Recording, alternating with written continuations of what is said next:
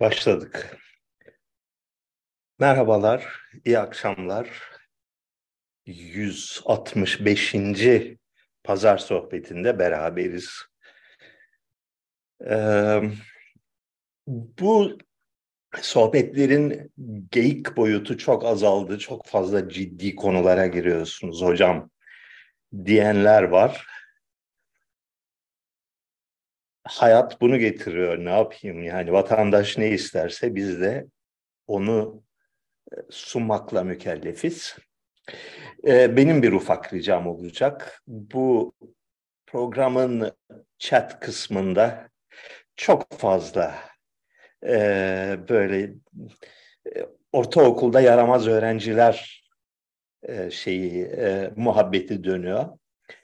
E, Sevgili eşim ve yönetmenim İra'da yumuşak e, yumuşak ruhlu biri olduğu için insanları yasaklamak istemiyor, susturmak da istemiyor.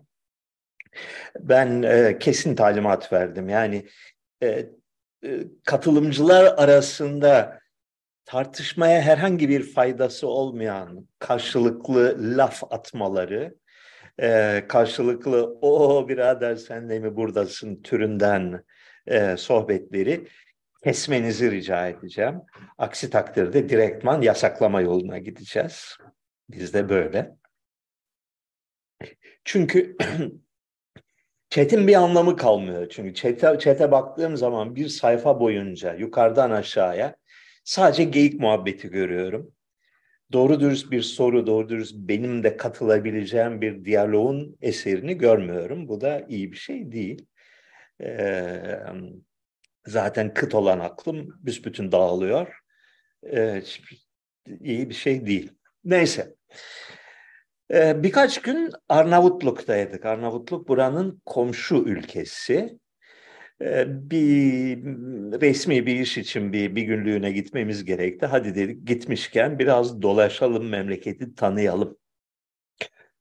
Bir buçuk yılda üçüncü gidişimiz oluyor Arnavutluğa. E, gitgide sevmeye başladık memleketi. Böyle bir şey var. Gözlemlerim neydi? Birincisi Tirana hakkında e, ön yargılıydım. Yani kötü bir şehir denmişti bana, böyle e, komünist yönetimin kasvetli havası sinmiş bir şehir denmişti. Hiç de öyle değil. Yani bayağı büyük, e, karmaşık, e, çok boyutlu, kalabalık bir şehir, bir, bir metropol.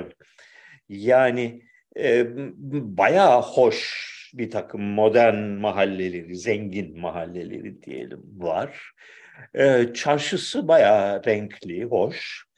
Ee, inanılmaz sayıda kafe var. Yani bir kafe bolluğu ki e, evlere şenlik.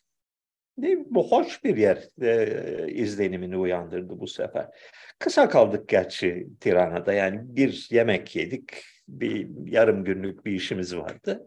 Yola devam ettik.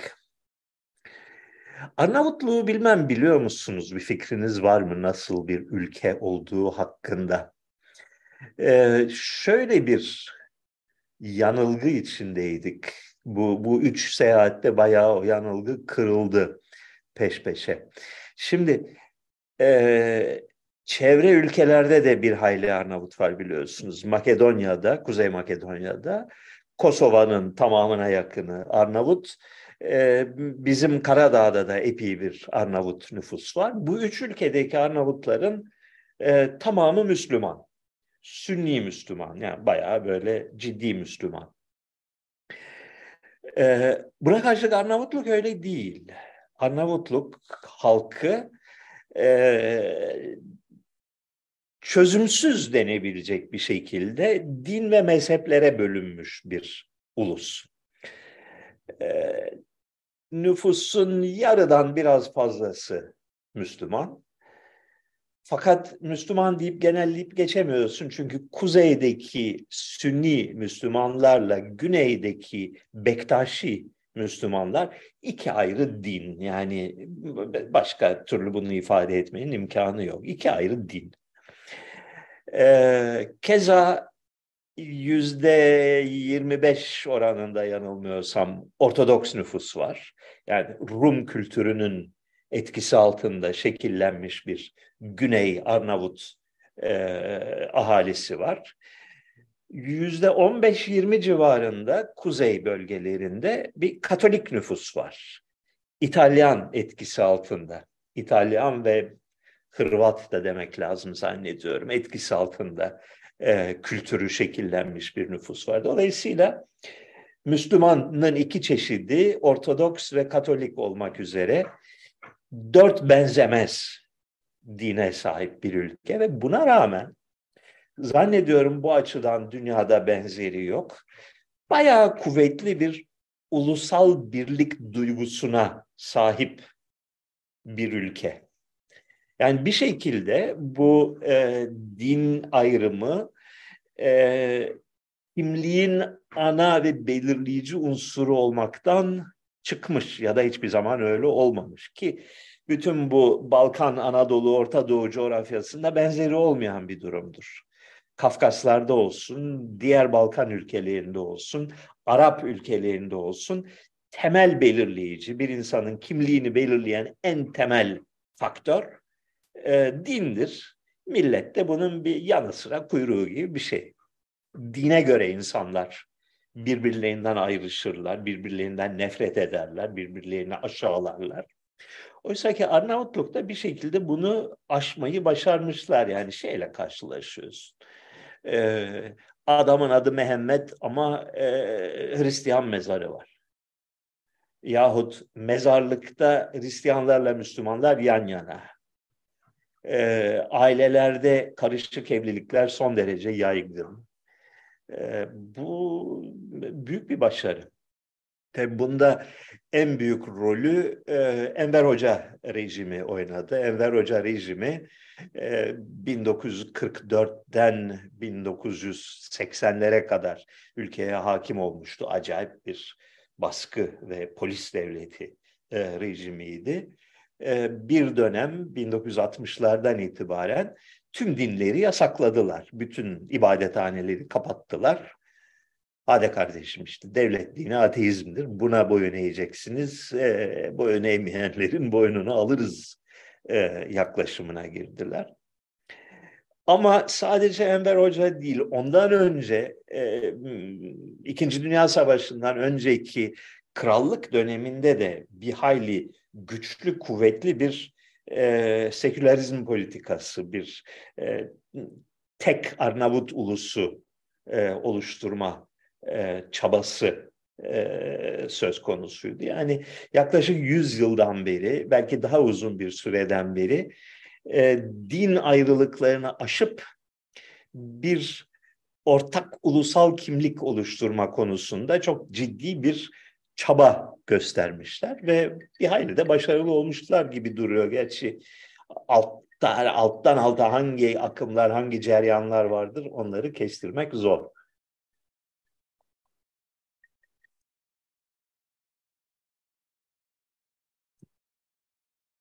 Arnavutluk bir ara krallıktı biliyorsunuz. Bunu bilir misiniz? Ve kralın kim olduğunu bilir misiniz? Ee, Ahmet Zogolli adlı bir vatandaş. Kuzey e, Arnavutluğun derebeylerinden biri. Derebeylerinden birinin oğlu. Ahmet Zogollu Esat Paşa Toptani ailesinin bir uzantısı, bir ferdi. Esat Paşa Toptani de Tirana şehrini kuran ve kuşaklar boyunca oraya hakim olan e, sülalenin, Bey sülalesinin e, adı. Ahmet Bey e, İstanbul'da Galatasaray Lisesi'nde okumuş. E, ondan sonra bin dokuz yüz on ikide Arnavutluk bağımsızlığını ilan edince politikaya orada atılıp e, önce başbakan oldu. Ondan sonra kendini Kral Birinci Zog adıyla kral ilan etti. bin dokuz yüz kırka kadar yanılmıyorsam ve otuz dokuza kadar ülkenin padişahıydı. Ee, tabii Galatasaray mezunu olduğu için mükemmel İstanbul Türkçesi falan bilen birisi. Böyle fantezi şeyler var dünyada. Arnavutluk tarihini bilmek lazım Türkiye'deki yirminci yüzyıldaki bazı olayları anlamak için. Çünkü şu hadise var. bin sekiz yüz yetmiş sekizden sonra Türkiye'nin, yani Osmanlı'nın Rumeli'ni kaybedeceği belliydi. Yani görünen köy kılavuz istemez.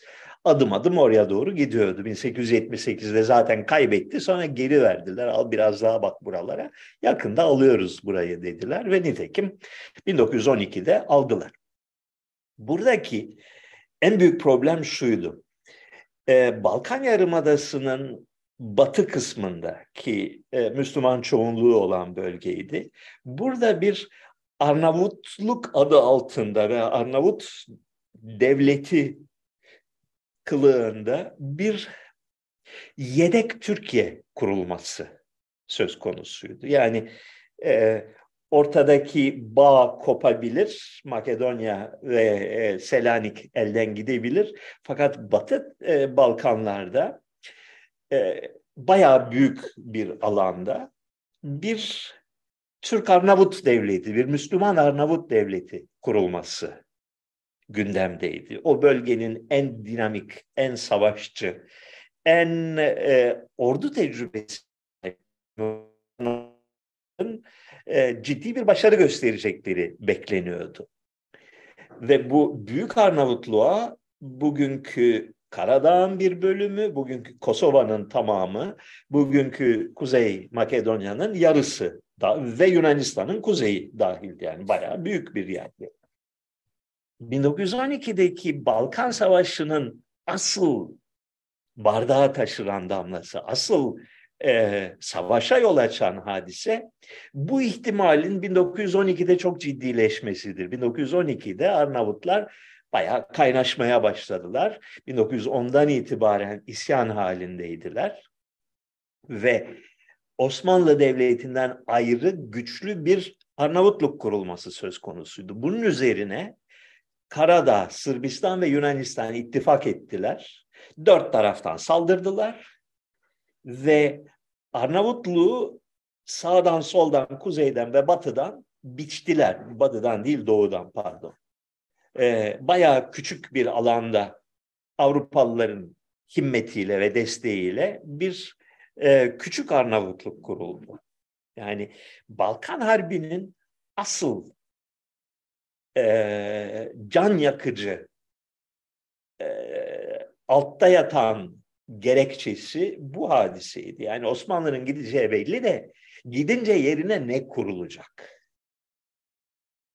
E, eski Osmanlı kadar başımıza bela olacak güçlü bir Arnavut Müslüman devleti mi kurulacak? Yoksa Arnavutluğu birkaç parçaya böleceğiz ki e, sıkıntı olmasın. Buydu bin dokuz yüz on ikinin esas konusu. Ee, diğer esas konusu ise Bulgaristan ne kadar büyüyecek? Bulgaristan kocaman bir imparatorluk olacak mı, olmayacak mı meselesiydi. Her iki tehlikede bertaraf edildi. Yani hem Arnavutluk küçültüldü hem Bulgaristan küçültüldü. Bunu da bu şekilde öğrenmiş olduk.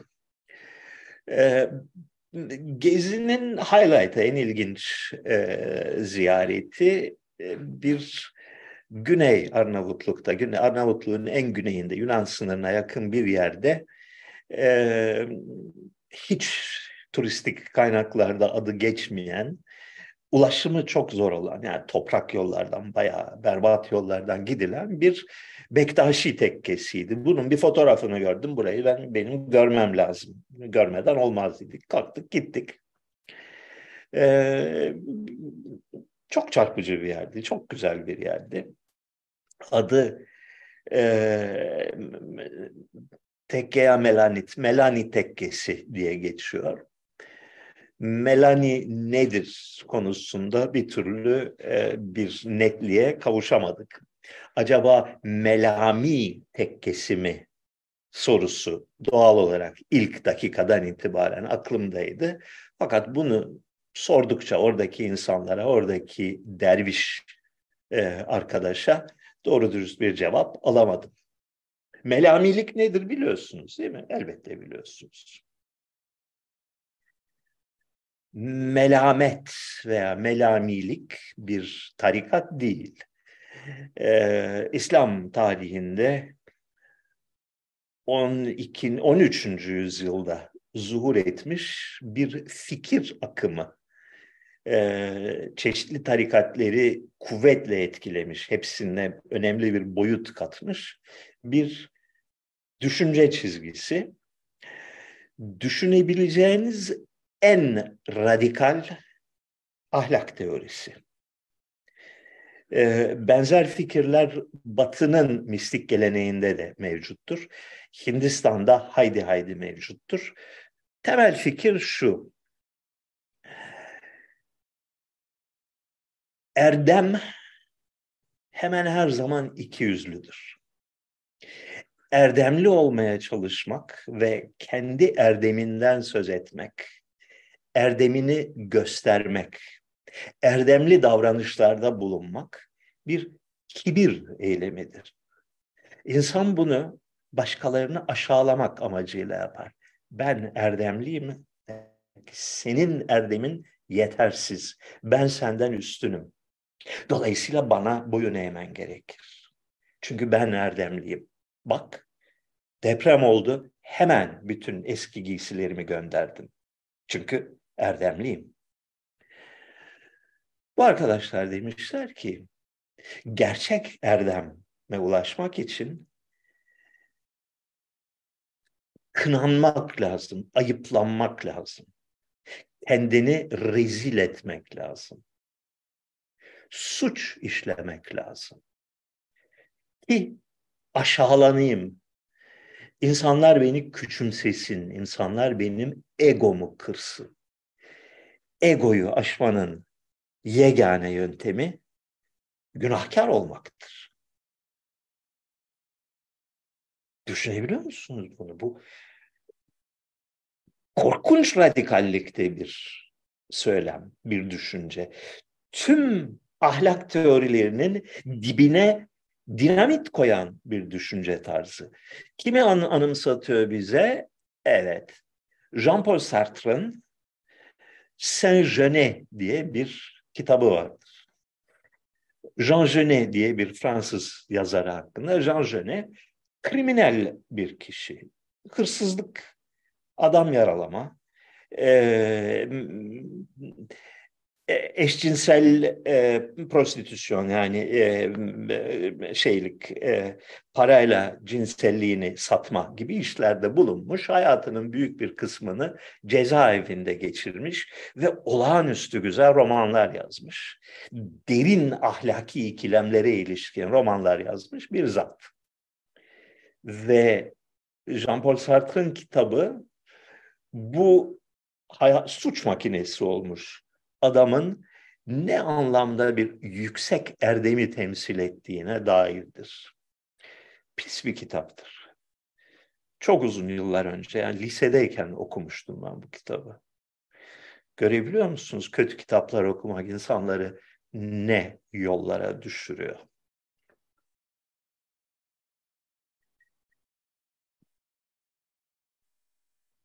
Böyle, melamilik bunun adı. E, Abdülbaki Gölpınarlı'nın bu konuda bir kitabı var. Onu da çok uzun yıllar önce okudum. Tam hatırlamıyorum. Değerinden emin olamıyorum. Gerçi Gölpınarlı iyi bir yazardır, dürüst bir yazardır.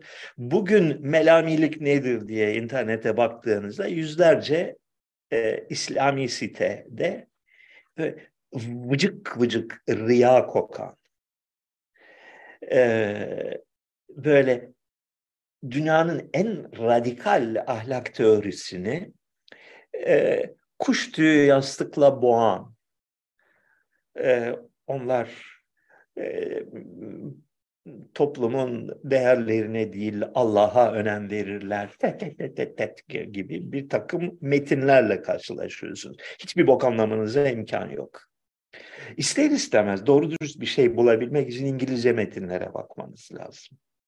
Yok, Türkçe'de İslam hakkında e, akıl mantık çerçevesine sığabilecek hiçbir yayın yok. Ya, bu da bizi şey konusuna getiriyor. E, piyasada birkaç gündür bir şey dolaşıyor. Bir tane vatandaş e, Gazali'nin Kıyafetnamesi adını verdiği bir metinden e, memelerin çeşitleriyle insan karakteri arasındaki bağlantıları irdeleyen bir konuşma yapmış. Bayağı da güle güle yapmış bu, bu konuşmayı. Yani eğlenmiş bunu yaparken. Bizim bütün e, sekülerciler ve laikçiler ve e, kemalciler hop oturup hop kalktılar. Bu, bu nasıl bir ahlaksızlık? Ben meme diyor. Hocam meme dedi. E, gülünç bir şey tabii. İki taraflı bir gülünçlük var ortada. Ee, birincisi Gazali'nin kim olduğuna dair en ufak bir fikriniz varsa eğer Gazali'nin Kıyafetnamesi olmadığını bilirsiniz. Yani Gazali düşünce tarihinin en parlak ve en derin filozoflarından biridir. Yani muazzam bir düşünürdür. Ee, yani tarihin en önde gelen altı tane filozofu, on tane filozofu dersen onlardan bir tanesi Gazali'dir. Ciddi bir adamdır. Ee, teori üzerine kitapları var. Baktım Kıyafetnamesi var mı? Yok, öyle bir eseri yok. İnat ettim, nereden çıkacak? Kıyafetname nedir biliyor musunuz? Kıyafet, ilmi kıyafet bir eski İslami veya skolastik ilimlerden biri. Batıdaki karşılığı fizyognomidir. Yani hayvanların ve insanların beden özelliklerinden hareketle kafasının şekli, alnındaki çıkıntı, e, ayağının büyüklüğü, atın nalının yere nasıl bastığı gibi noktalardan hareketle e, hayvanın veya insanın huyu, suyu, karakteri ve davranışı hakkında sonuçlar çıkarma ilmi. Ee, Osmanlı'da on beşinci yüzyıl başından on dokuzuncu yüzyıla kadar en popüler yayın konularından biri. Çok yazılmış bu konuda. Genellikle manzum eserler, mısralar şeklinde aşağı yukarı şeyin karşılığı. Bugünkü yıldız falı ya da e, işte diyet kitapları, popüler diyet kitaplarının Osmanlı dönemindeki eşdeğerlerinden biri. Yani hafif bir mevzu. Şimdi inat ettim, araştırdım nedir bu diye. Gazali'nin Kıyafetnamesi diye bir şey yok. Şunu buluyoruz. İstanbul Üniversitesi kütüphanesinde bir el yazması bulmuşlar. Bu el yazması bir risaleler derlemesi. Eskiden böyleydi. Yani e, paran varsa tutarsın bir tane kopist, dersin ki bak şu şu şu yazarların yazılarını çok beğeniyorum. Şu kitapta çok güzel ama çok uzun, ondan parça şu parçaları al, bunları bir defter haline getir. Bir derleme. Bu kitapta İstanbul Üniversitesi e, kütüphanesi içindeki el yazması da on yedi tane risaleden oluşan bir derleme.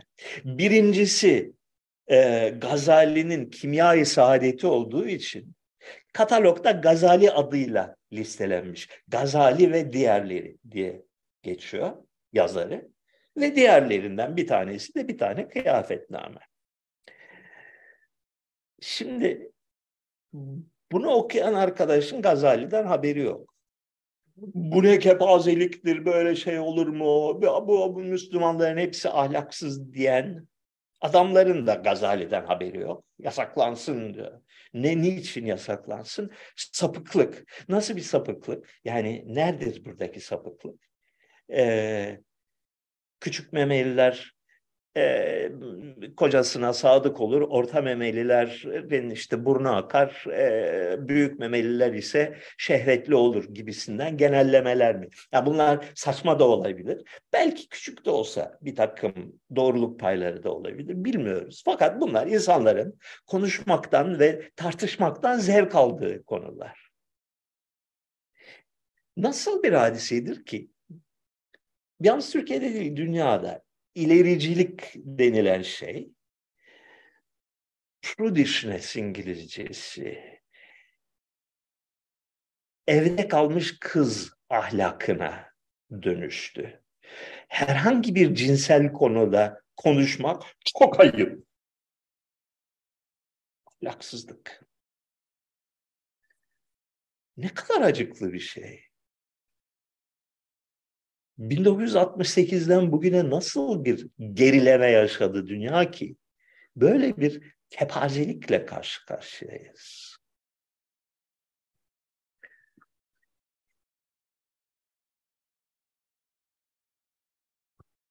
Bir arkadaş şu soruyu sormuş. Tamam, şimdi konuyu değiştiriyoruz. Ciddi konulara geçiyoruz.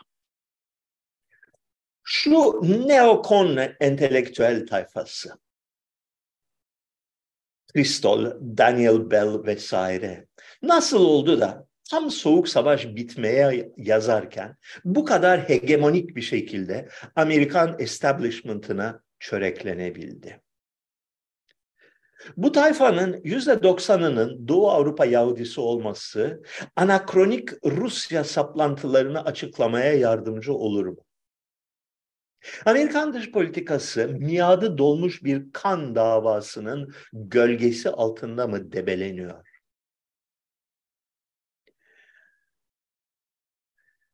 seksenlerde Amerika'da siz bu işlerle ilgileniyordunuz. George Kennan'lardan, Henry Kissinger'lardan filan sonra bu tayfa nasıl meydanı bu kadar boş bulabildi? Gözlemlerinizi merak ediyorum. Ee, çok ciddi bir soru, çok çok esaslı bir soru. Ve e, tahmin ediyorum ki e, yakın dönem dünya politikası konusunda sorulması gereken en kilit, en can alıcı soru bu.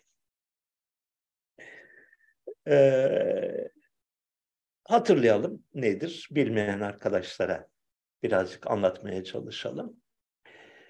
bin dokuz yüz seksenlerde Reagan zamanında e, akademik dünya içinde ve şeyler, dergilerde neokonservatizm adı verilen bir akım türemeye başladı. E, bir e, fikir dergisi Commentary adlı, e, Norman Podhoretz adlı bir vatandaşın çıkardığı bu dergi bunun şeyiydi, e, yuvasıydı. Bu dergide yazanların çoğu e, eski Marksist, hatta Troçkist kişilerdi. Fakat gitgide daha radikal bir e, neo-emperyalist denilmesi gereken bir çizgiye e, geldiler. E, Clinton'ın başkanlığı sırasında bin dokuz yüz doksanların sonunda gitgide artan bir oranda etkilerini hissettirmeye başladılar Amerikan dış politika e, dünyasında. iki bin bir yılı itibariyle, iki bin yılı itibariyle şeyin yani e, ikinci Bush'un başkan olduğu tarihte iktidara çöktüler. Önceleri Cumhuriyetçi Parti e, bünyesinde kadrolaşmışlardı. E, Irak Savaşı'nın mimarı bu arkadaşlardır. Daha doğrusu İkiz Kuleler saldırısından sonra Amerika'nın iç ve dış güvenlik politikasına tamamen el koyan bir iktidar kadrosu haline gelen zümre bunlardır. Kimdir bunlar? Bill Kristol ve Irving Kristol kardeşler, Jean Kirkpatrick, Robert Kagan, Norman Podhoretz tabii ki, Daniel Bell, Richard Perle gibi insanlar. Bunlar Amerikan önce Dışişleri Bakanlığı'na, sonra Wolfowitz zamanında Pentagon'a, Pentagon'un politik yönlendirici kadrolarına, anladığımız kadarıyla bunun da peşinden C I A ve F B I gibi güvenlik kuruluşlarına tamamen hakim oldular. Ee, iki bin on altıya kadar Cumhuriyetçi Parti bünyesindeydiler. iki bin on altıda Donald Trump Cumhuriyetçi Parti'yi ele geçirince taraf değiştirip Demokrat Parti'ye geçtiler. Şu anda Demokrat Parti'yi tamamen teslim olmuş durumdalar. E, ve ülkeyi yönetiyorlar. Dünyayı yönetiyorlar. E, berbat bir ekip. Tarife sığ, sığmayacak kadar berbat bir ekip. Yani ben vaktiyle Commentary dergisini düzenli olarak okurdum. Hala da fırsat buldukça e, yazılarını, görüşlerini okumaya çalışıyorum. Arkadaşım, cehalet, önyargı ve kibir, kendini beğenmişlik, kendini bir bok zannetme, ergen ideolojisi, budur bunların tanımlayıcı unsurları. Pislik, kadro olarak pislik. Ee, temel bir tane dayanak noktaları var. Bir iki tane dayanak noktaları var. Bir, Amerika dünyaya hakim olmak zorundadır. Başka türlü olmaz. Bunu yaparken e, ahlaki bir söylemi, yani demokrasi, insan hakları, özgürlük söylemini ön plana çıkarmalıdır. Çünkü propaganda her şeyden önemlidir. Ve Rusya düşmandır. Rusya'nın geriletilmesi, Rusya'nın parçalanması, yok edilmesi gerekli. Bu kadar. Neden sorusunun cevabı? Çünkü biz Amerika'yız kardeşim, biz dünyanın sahibiyiz, doğal sahibi biziz diye özetlenebilecek bir yaklaşım. Şimdi bu arkadaşın sorduğu soru şu, anladığım kadarıyla altta yatan soru. Bunların iktidara gelmesi Amerikan derin devletinin bir ihtiyacının sonucu muydu? Yani bunları iktidara getirdiler mi?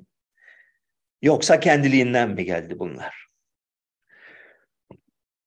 Kesinlikle ikincisidir. Birincisi değil. Yani böyle bir soğan gibi sonsuz şeye katman katman büyüden, derine giden bir devlet yapısı düşünemiyorum ben. Yani bunlar iktidarda. Bunların arkasında daha derin bir iktidar mı var ki bunları iktidara getirdi? Sorusunun cevabı hayırdır. Çünkü başlarda kimse bunları ciddiye almıyordu. Bunlar, yani bunlar zibidi. Ee, pahalı bir okulda okudular diye dünyanın kendilerini dünyanın sahibi zanneden bir e, serseri fraternity cümle, cümlesi. Eskiden Marksist, solcu, sonradan e, pişman olup taraf değiştirdiler. Oho, iktidar bizimdir havalarına girdiler.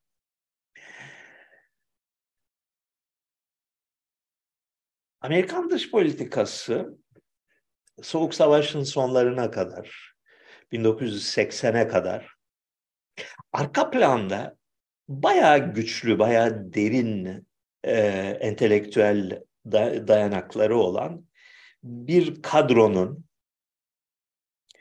e, oyun sahasıydı. Yani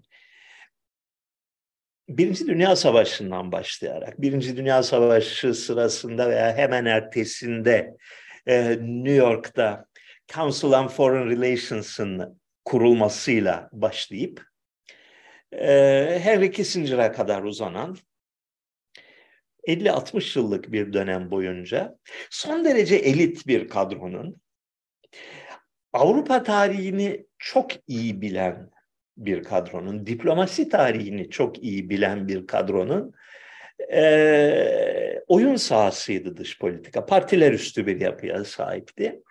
Gaddar bir politikaydı. Yani acımasız ve rasyonel bir politikaydı.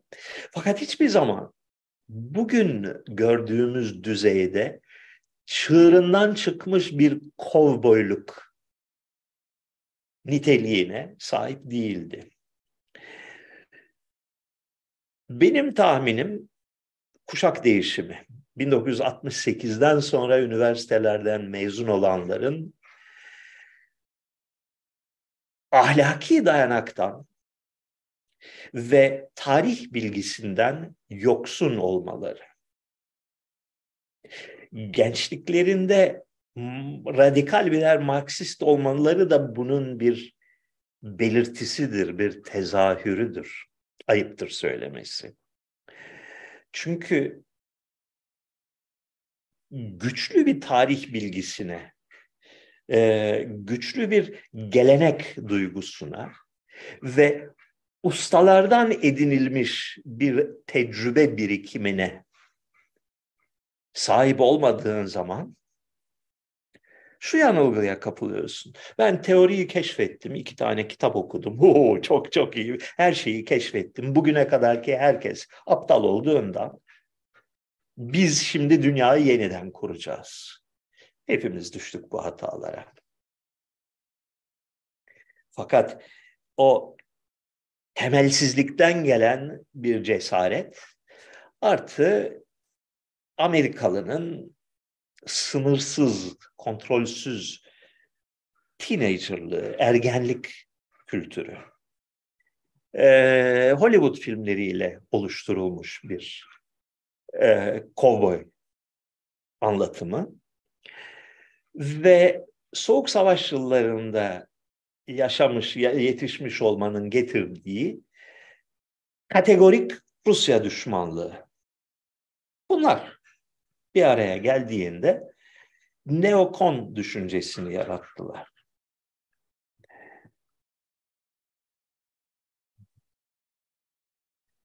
Şimdi benim kabul etmeyi reddettiğim hadise şu. Rusya'yı iyi kötü biraz tanıyorum. Yani Rusya birçok eleştirilecek yanı olan, birçok problemi olan, tarih boyunca da hep bir takım problemleri olmuş bir ülkedir. Fakat Batı medeniyeti deyince akla gelen ilk ülkelerden biridir. Yani e, Fransa, İngiltere ve Almanya'da ve İtalya'da icat edilen Batı düşüncesini ciddi bir şekilde benimseyip özümseyen ve eser üreten en önemli ülkedir. Amerika'dan çok daha fazla. Amerika medeni bir ülke midir? Bu tartışılabilir bir konu. Rusya'nın medeni bir ülke olduğu kesinlikle tartışılmaz bir gerçek. Yani Dostoyevski, Tolstoy, Çaykovski, Şostakoviç. Bu kadar. Başka bir şey söylemeye gerek yok. Şimdi Amerika'nın ergen sınıflarının, kovboy özentilerinin, Rusya düşmanlığı rasyonel bir şekilde açıklanabilecek bir şey değil. Bir düşman lazım. Düşman o. Yeneceğiz, yok edeceğiz. Kardeşim bu ülke bin dokuz yüz doksan birde tarihte benzeri olmayan bir şekilde imparatorluğunu terk etti. Vazgeçtik dedik. Buyurun sizin olsun.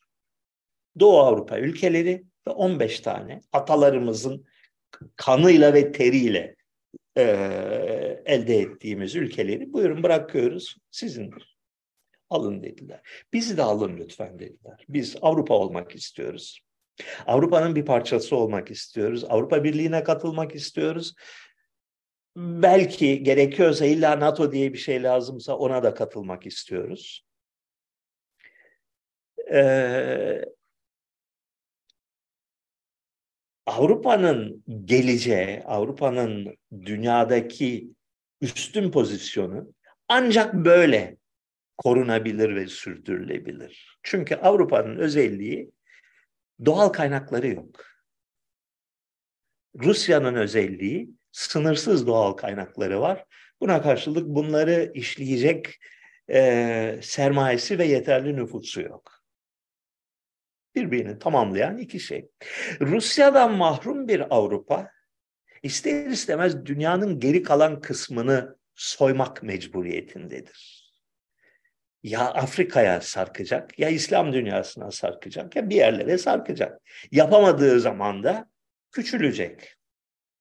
Buyurun beraber yapalım diyorlar. Ee, ve Amerikan kovboyları birinci günden beri bunu bir kendilerine yönelik bir tehdit olarak algıladılar ve hedef olarak koydukları şey Rusya'yı yok etmek. Rusya'yı mahvetmek. Bunu nasıl yapacaklarını gördük. Irak'ta gördük, Libya'da gördük, Suriye'de gördük, Yemen'de gördük, Sırbistan'da gördük. Amerika'nın, Vietnam'da gördük. Amerikalıların bir ülkeyi kalkındırmak, ona destek vermek filan gibi bir tecrübesi yok. Var, belki bin dokuz yüz kırk beşte kırk sekizde vardı Marshall yardımıyla filan. Fakat son elli senede böyle bir davranışlarını görmedik. Rusya'da da yapacakları şey Rusya'nın bokunu çıkarıp, ezip, yıkıp, iç savaşa sürükleyip ondan sonra elini yıkayıp çekilmek. Bu bir insanlık suçudur. Ee, ve bunun bunun her ne pahasına olursa olsun engellenmesi lazım. Bunun durdurulması lazım. Bunun durdurulması bugün insanlığın önündeki en önemli, temel, ana görevdir. Bir mecburiyettir. Sap, sap, sapıtmış bir takım iktidar hastalarının ele geçirmiş olduğu bir ülke var. Ve bu ülke bugüne kadar biriktirmiş olduğu mali gücü ve askeri gücü dünyayı mahvetmek için kullanıyor ve kullanmaya devam ediyor. Bunun önlenmesi lazım. Enteresan olan bir husus, tabii bu e, arkadaşın, soruyu soran arkadaşın e, altını çizdiği, bu saydığımız e, neokonservatiflerin ki kaç, bir, iki, üç, dört, beş, altı, yedi tane isim saymışım, daha da on on iki kişiye çıkarılabilir bunlar. Hepsi Doğu Avrupa Yahudisi. Hepsi. Bu ne anlama geliyor? Ben şeyden, yani e, Yahudilerin bir teşkilat halinde dünyayı bir yerlere yönet, yönlendirdiği kanısında değilim. Hiçbir zaman bu görüşü inandırıcı bulmadım. Fakat e, kültürel geçmişten, e, etnik kökenden, e, aile geleneğinden gelen bir takım handikaplar olduğu e, açık görünüyor. Evet. Commentary dergisi spesifik olarak bir Yahudi dergisiydi. Yani e, Yahudi toplumunun, Yahudi düşüncesinin problemleriyle ilgilenen bir dergiydi. E, ve bugün Amerika'ya hakim olan bu siyasi ve ideolojik kadro o dergiden yetişti. Bundan istediğiniz sonucu çıkarabilirsiniz.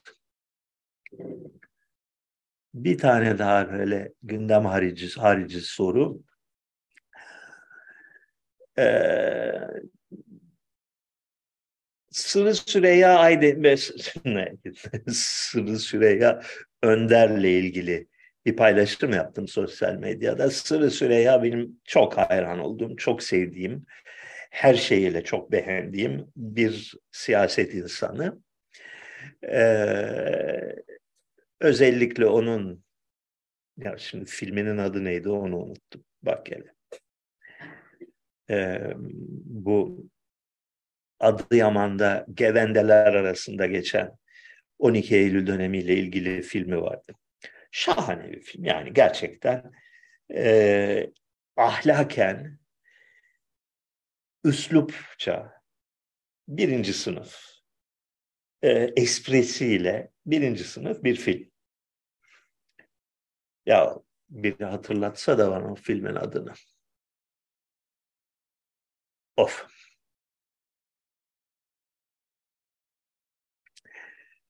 E, o filmi seyrettiğim günden beri ben hayranım adama.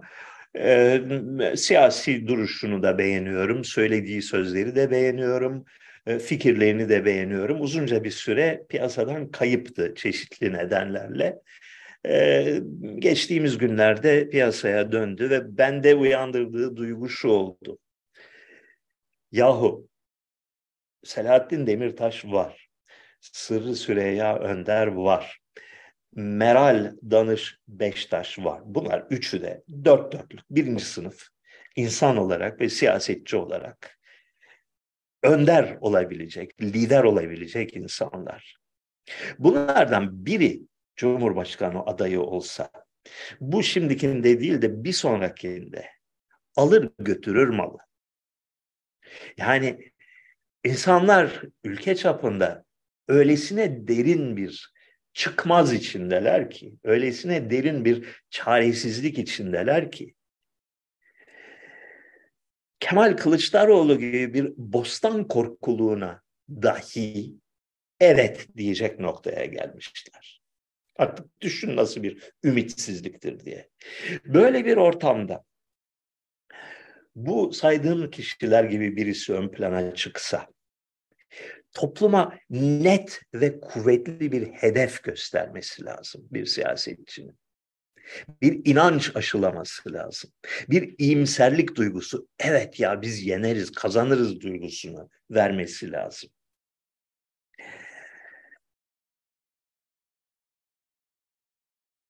Kısa vadede bir takım işte Kürtlük, Mürtlük gibi faktörler engel gibi görünse de, heh, filmin adı Beynel Milal. Tabii, teşekkür ederim. Ee, çok güzel bir filmdir. Eğer görmediyseniz mutlaka izleyin. Beynel Milal. Ee, Sırrı Süreyya Önder'in filmi. Ee, ne diyordum? Hıh. Yarınla oynamamak lazım. Beş sene sonrasını düşünmek lazım. Bu nitelikte insanlar Türk siyasetinde ortaya çıkmadığı sürece Recep Tayyip Erdoğan'a mahkumuz arkadaşlar. Bu kadar. Çok korkunç bir şey, çok kötü bir şey. Çok kahredici bir şey. Fakat bu iş Meral neydi kadının adı? Ee, İyi Parti ile olmaz. Bu iş Cumhuriyet Halk Partisi ile de olmaz. Bunlar vakit kaybıdır. Bunlar içi boş seçeneklerdir.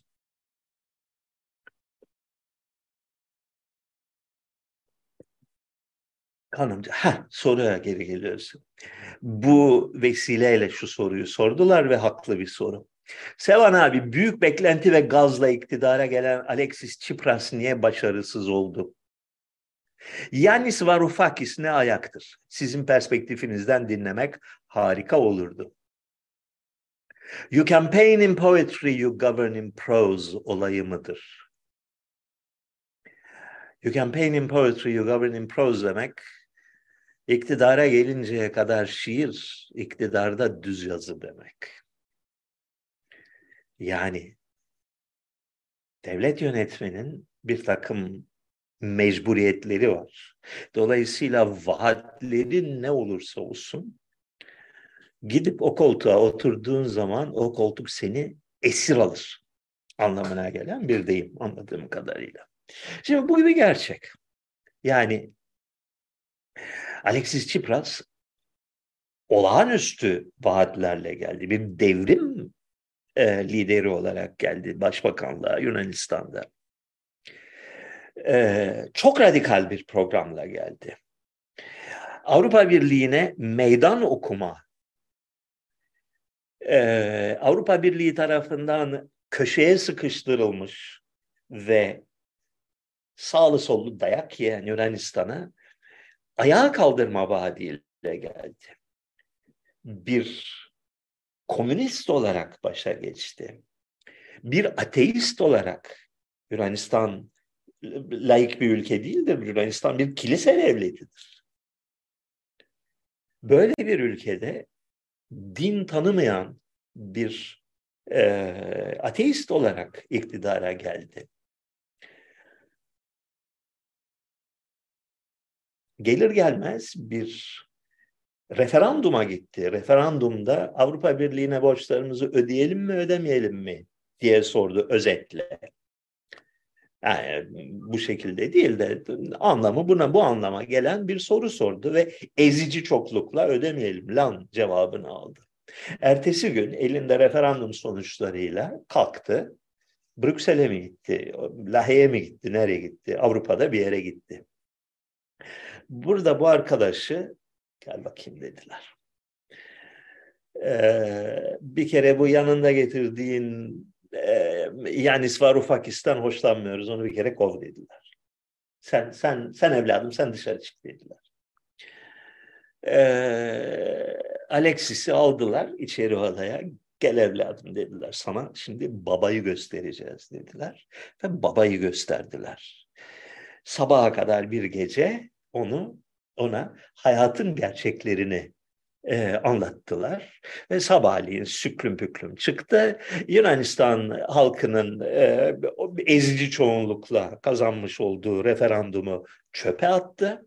Avrupa Birliği ne dediyse onu yaptı. Ondan sonraki beş sene boyunca, dört sene boyunca da bir e, kucak finosu olarak iktidarını sürdürdü. Türkiye'de radikal bir insan başa geçerse sonucu bundan farklı olur mu? Kim bilir? Kim bilebilir? Çok zor, çok zor olduğunu biliyorum. Bunu size birkaç defa anlattım. Bugünün dünyasında iktidarın niteliği nedir? Demokrasi denilen yüzde doksan beş oranında sahtekarlıktan ibaret olan rejimin mahiyeti nedir? Bu konularda defalarca söz söyledim. Hatırlayalım, tekrarlamakta e, şey yok, zarar yok. Kamu politikasının en kilit, en hayati konularında seçilmiş politikaların, yani senin başbakanının ve millet meclisinin hiçbir rolü yok. Birincisi güvenlik kurumları, yani askeriye, polis ve istihbarat kurumları. Bunlar bugünün dünyasında tamamıyla özerkleşmiştir. Yani hükümet bir şey söylediğinde sadece gülüyorlar, geçiyorlar. Bütçeleri garantidir. Yani hiçbir şey yapamaz hükümetler bu, bu konuda. Ee, Teşkilatları ve karar verme mekanizmaları şeffaf değildir. Ulaştıkları güç olağanüstü boyutlardadır. Özellikle istihbarat örgütlerinin, hükümetlerin bunlar hakkında yapabileceği hiçbir bok yok. Onlar belirliyor politikaları. Meğer ki iki bin on altı Türkiye'si gibi çok acayip düzeylerde, büyük düzeylerde büyük komplolar ve kavgalar verilsin. Yani iç darbe dışında yapabilecekleri fazla bir şey yok. Bir. İkincisi para politikaları, finans politikaları, Merkez Bankası vesaire, bankalar. Yok, hükümetlerin yapabileceği hiçbir şey yok. Dün var olan düzenin kabul etmediği, reddettiği bir takım politikaları uyguladıkları zaman Türkiye'deki gibi kanırtıyorlar ülkeyi. Yani istersen e, finans borsalarının yahut da e, bankaların uygun gördüğü politikaların dışında politikalar dene. Yaptırmıyorlar. İki. Üçüncüsü, e, uluslararası ilişkiler düzeyinde her ülke çok yoğun bir şekilde diğerlerine bağlı ve bağımlı. Dolayısıyla, yani diğer e, alanları saymıyorum. Yani sağlık politikası konusunda da ülkelerin veya siyasi kadroların fazla bir özelliği yok. E, ticaret politikaları konusunda da yok. yani aslına bakarsan kültür politikaları konusunda bile yok. Yani UNESCO var, dünya bilmem ne der, teşkilatı var. Onların çizdiği sınırların dışına çıkmana imkan yok. Meğer ki bütün rejimi, bütün dünyayı tehlikeye atıp yak, yakasın. O yüzden e, siyasetçinin rolü, siyasi liderin rolü çok büyük ölçüde bir e, toplumun kendini iyi hissetmesini sağlamak. Toplumun bir şekilde biz de bak katılıyoruz, bizim de bir fikrimiz var, bizim de sözümüzü dinliyorlar İzlenimine kapılmasını sağlamak. Bunun dışında fazla bir yönetici rolleri yok. Amerika'da şeyi gösteriyorlar bize. Ya biz buraya korkuluk da koysak, yani tamamen aklını kaybetmiş bir bunak ihtiyarı da başa koyup yanına da bir tane e, kokainman bir zavallı bir şey alkolik bir kadıncağızı koysak pekala yürütüyoruz, yönetiyoruz. Hatta arzu ettiğimiz gün, o kamuoyunda Biden sıfıra düştü, kimse sevmiyor, herkes onu eleştiriyor, bu, bu ne biçim bir bunak e, düğmesine basabiliriz. Ertesi gün canımız isterse, büyük bir kahraman, bak ne güzel konuşuyor, memleket tarihin en başarılı Amerikan Cumhurbaşkanı e, anlatısını da satabiliriz. Yapabileceğiniz hiçbir şey yok. Biz ne dersek odur. Bunu e, kanıtladılar. Bir kez daha kanıtladılar. Artık kuşkuya yer kalmayacak şekilde kanıtladılar. O yüzden yani siyasetten fazla bir beklentimiz olmaması lazım. Fakat her şeye rağmen düzgün bir adamın, aklı ve yüreği doğru yerde olan bir adamın veya kadının ülkenin lideri pozisyonuna gelmesinin e, psikolojik etkisinin en azından olağanüstü olacağını düşünüyorum ben. Çok iyi olacağını düşünüyorum. Evet.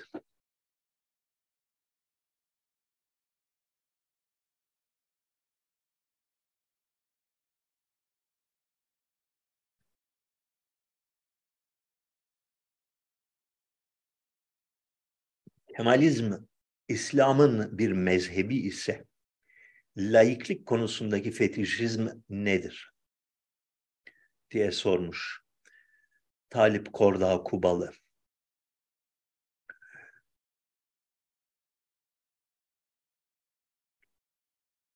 Kemalizm hiç şüphesiz e, Türkiye'de, Türkiye İslam'ının bir mezhebidir. E, Kemalizmin, Cumhuriyet rejiminin tarihte kalıcı ol, olacağı kesin olan tek bir icraatı vardır. Diğer her şey kozmetik. Esas yani e, kökten ülkeyi değiştiren, kökten ve kalıcı bir şekilde değiştiren icraatı e, ülkeyi daha önce bir çok dinli bir e, toplum olan Türkiye toplumunu tek dine, sadece İslam dinine indirgemek olmuştur. Gayrimüslim nüfus tasfiye edilmiştir.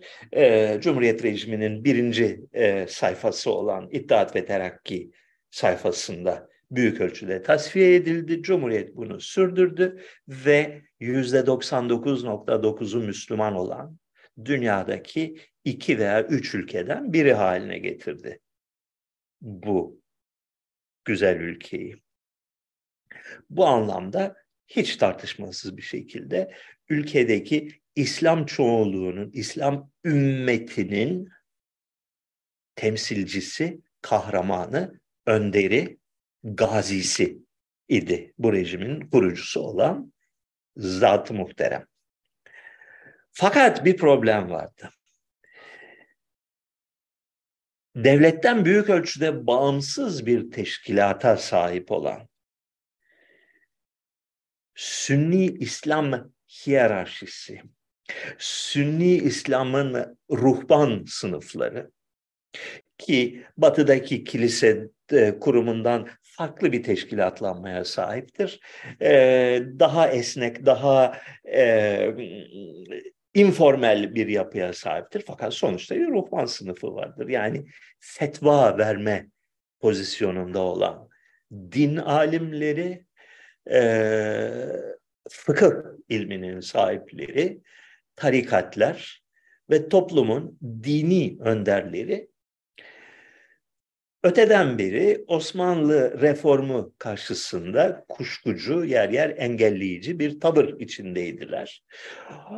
Osmanlı toplumunu, Osmanlı İslam toplumunun yöneticileri, Cumhuriyet'in kurucuları, e, birileri mesaj gönderiyor. Kim bu? Eee... Beynel Milal filmi, onu söyledim değil mi? Beynel Milal, şeyin, Sırrı Süreyya'nın filminin adı. Her taraftan mesaj yağıyor. Neyse, ne diyordum? Ee, bu Türkiye'yi bir taraftan yüzde doksan dokuz nokta dokuz İslam ülkesi haline getirirken, bir yandan da geleneksel İslam ruhbanının devleti kısıtlayıcı, devletin ellerini bağlayıcı, devletin reform teşebbüslerine engel olucu gücünü kırmayı hedeflediler. Laiklik bu politikanın adıdır. Yani biz İslam ümmetiyiz. Bu konuda en ufak bir kuşkumuz yok. Avrupa düşmandır. E, kanlı bir Haçlı Seferi'nin e, temsilcisidir.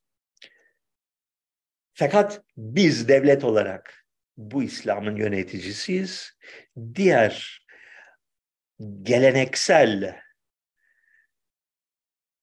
alim ve zahit zümresi susmakla mükelleftir. Eğer susmazlarsa biz susturmayı biliriz. Laiklik politikasının özeti bundan ibaret. Reform gerekiyordu.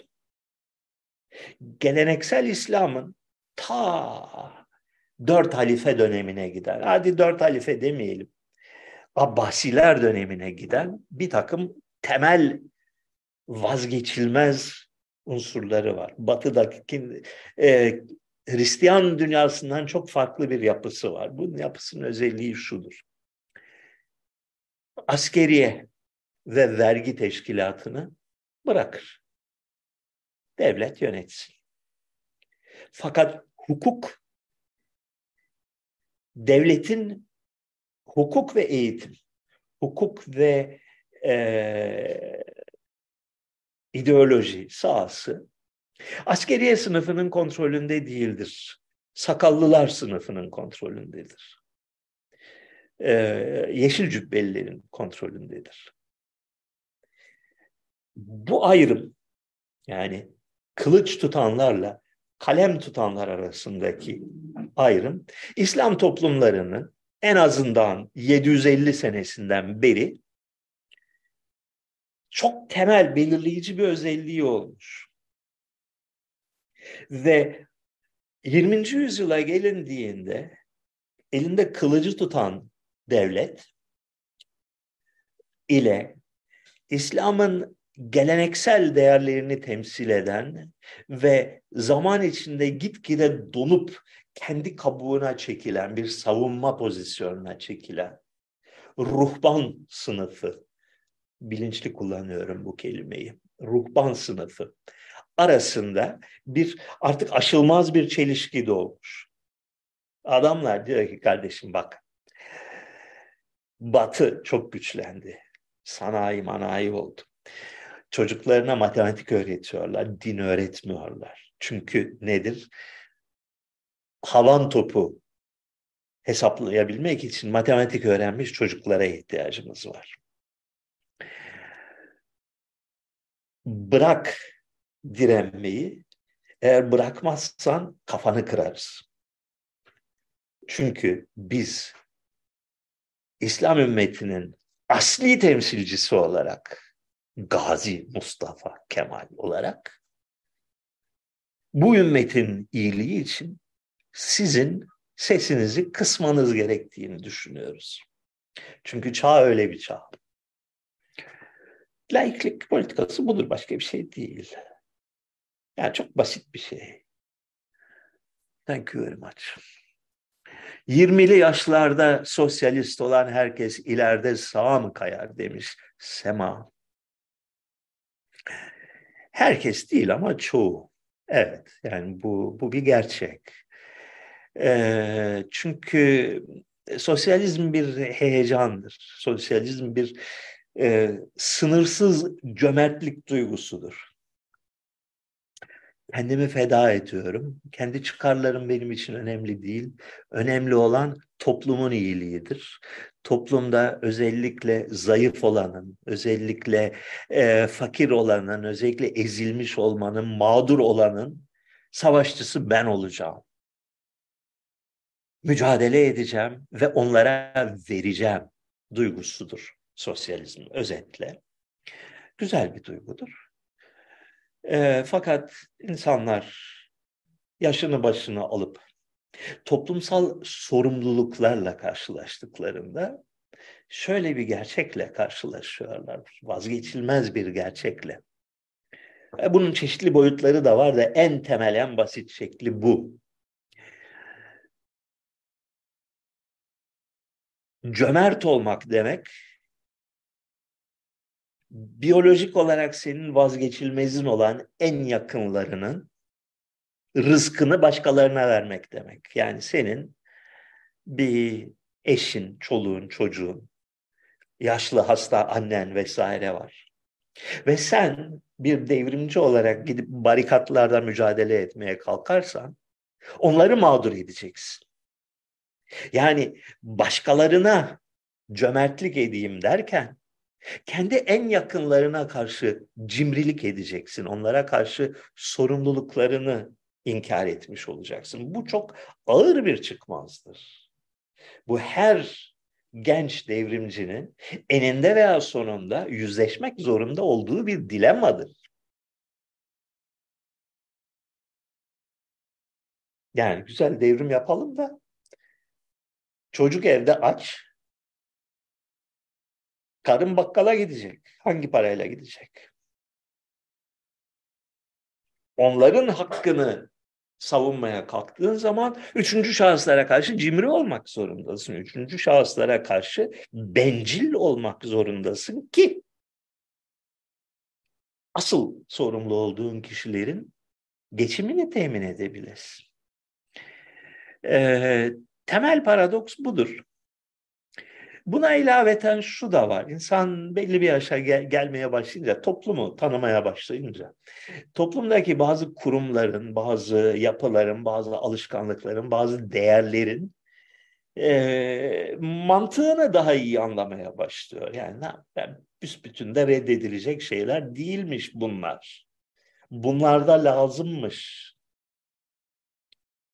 E, bir toplumu bir arada tutan çok hassas bir sürü denge varmış.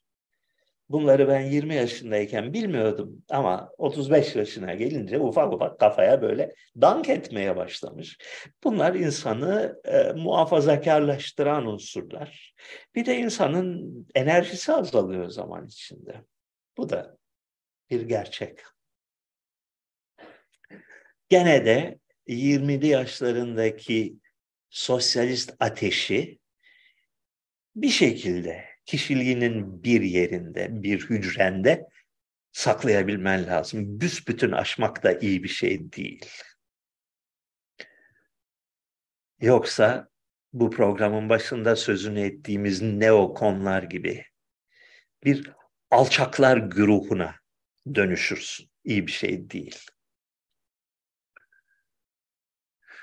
İstiklal Savaşı'nda Çerkezlerin rolü nedir? İnkılap tarihinde Ethem Bey'in Çerkez olduğu vurgulanırken Hasan Tahsin'in, Şahin Bey'in Çerkez olduğu niçin yok sayılır?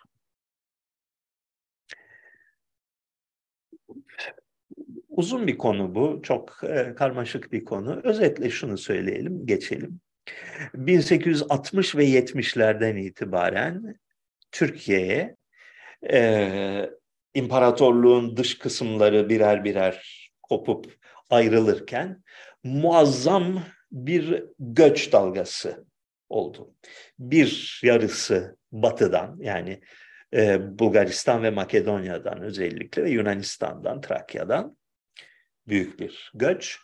İk, diğer ya tarafı ise e, Çerkes ülkesinden, Abhaz ülkesinden, e, Müslüman Gürcü bölgelerinden, Çeçenistan'dan iki tane büyük, devasa göç oldu. Rumeli göçü sanıyorum biraz daha büyüktü. Bir buçuk milyon, iki milyon gibi rakamlardan söz ediliyor. Ee, Kafkas göçü biraz daha küçüktü. Bir milyon gibi rakamlardan söz ediliyor. İki tane muazzam e, mülteci akını yaşadı Türkiye. Aynı çağda, aynı dönemde. Ve e, bin dokuz yüz ondan itibaren ülkeyi gayrimüslimlerden ayıklama, ee, İslamlık ve Türklük üzerinden yeni bir devlet inşa etme projesinin can damarı, motoru bu iki e, kitleydi. Yani lideri biliyorsunuz e, Rumeli göçmeniydi. E,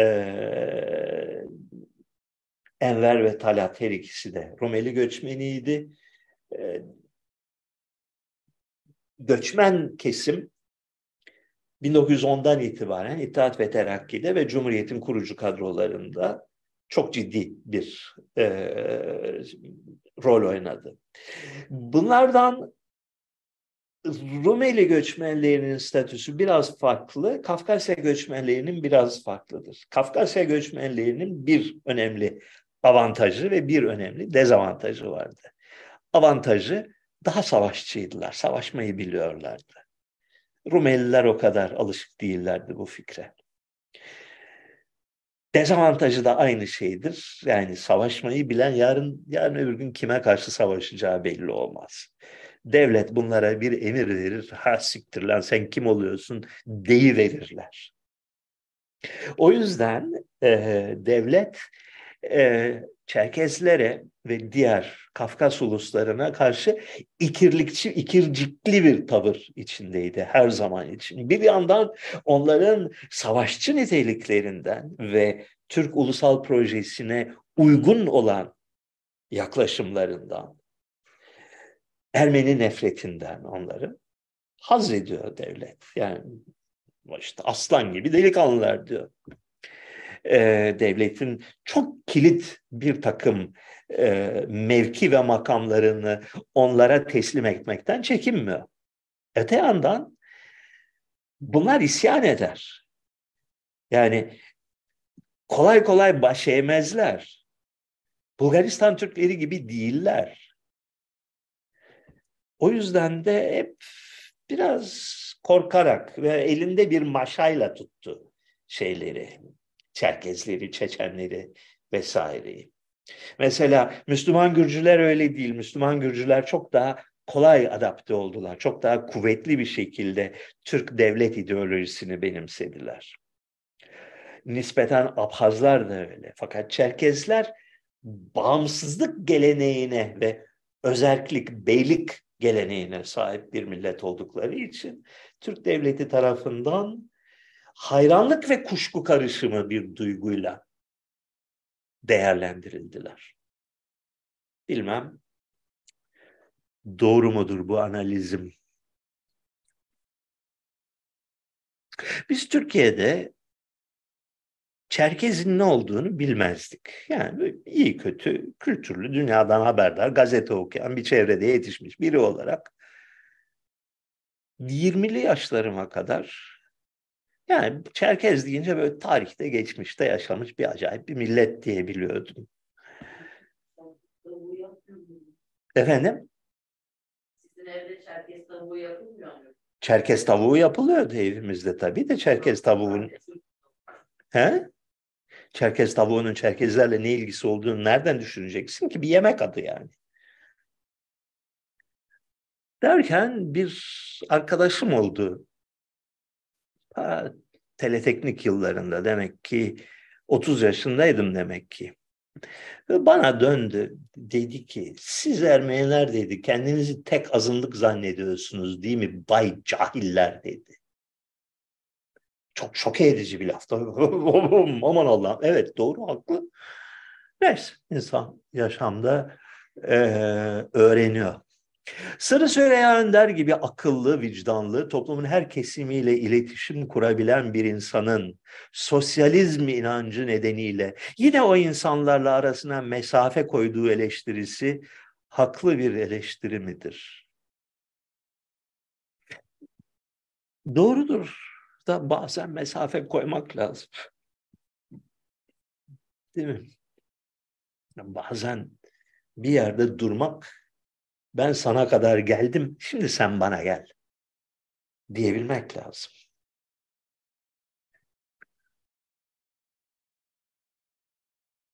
Türkiye İşçi Partisi, T K P gibi sosyalist görüşlü partiler hakkında yorumlarınız nelerdir? Şöyle söyleyeyim size. Bebek Mahallesi'ne muhtar seçemezler. Yok, toplumda karşılığı olan hareketler değil. Ee, yani toplumun marjinal kesimlerinin de bir şekilde sesini duyurması iyi bir şey.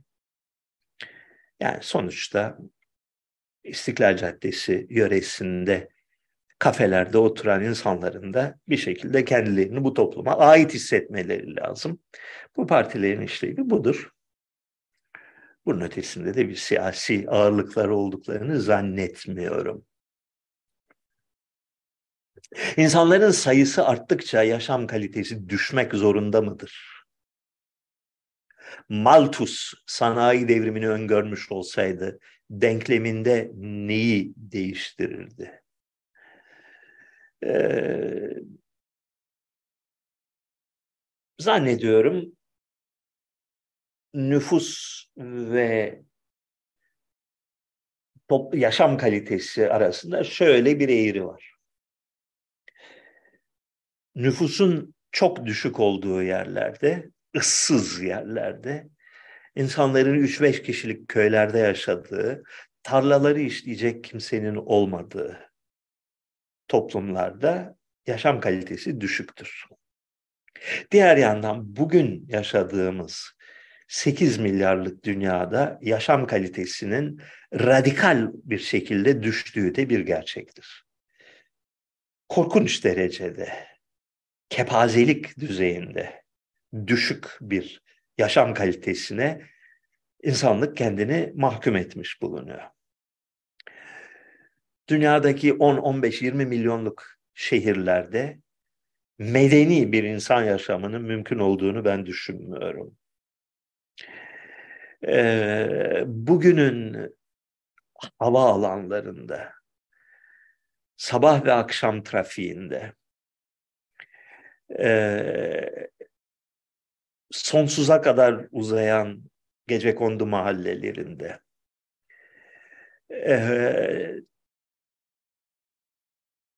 tüm coğrafyayı tek düze bir sıkıcılık e, standartlığına eden e, sosyal mecburiyetlerde e, yaşam kalitesine yönelik büyük bir darbe olduğu bir gerçek. Ya bu sekiz milyarlık nüfusu daha verimli, daha güzel, daha e, hoş bir şekilde organize edecek yeni örgütlenme biçimleri keşfedilmeli ya da bu nüfus radikal bir şekilde azaltılmalı. Bugün varmış olduğumuz noktada bana öyle geliyor ki optimum noktası dünya çapında takriben bir milyar nüfustur. Çok fazla insan var. Aşırı derecede fazla insan var.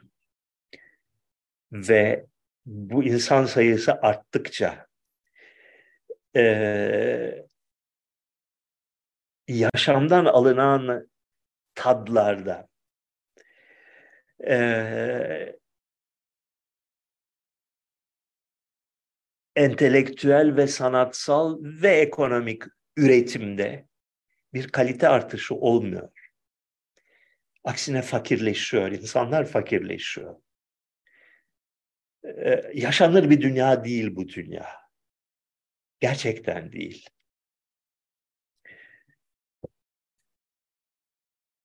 Bir, size söylemiştim, bir kitap çeviriyorum. Bundan yüz yıl önce yaş- yazılmış. Ee, Türkiye'nin bir bölgesinin köylerini, kasabalarını teker teker madde madde alıp anlatan bir kitap. Oradaki şeyi görüyorum. Yani köylerin ve kasabaların neleri övülmüş o tarihte.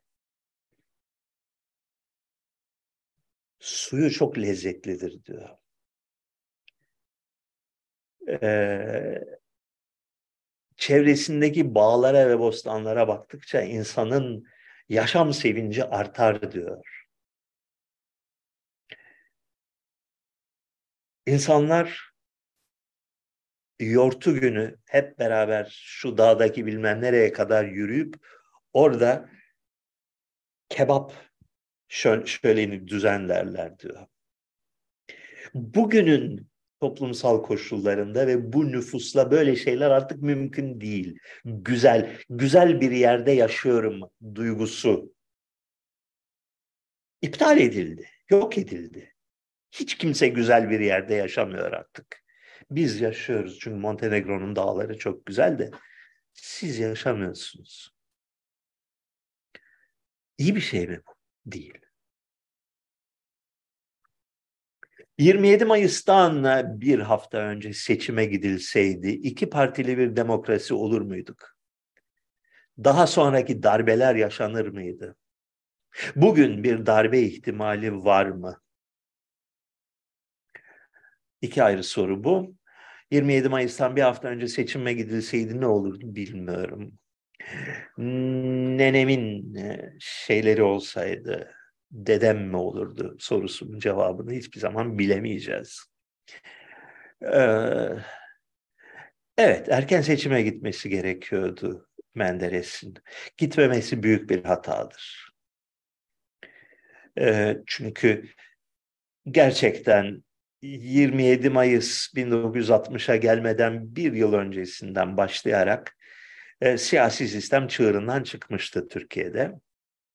Ve karşılıklı inatla e, gitgide tırmanan, gitgide düşmanlaşan, gitgide e, demokratik sınırların dışına çıkan bir e, hadise vardı.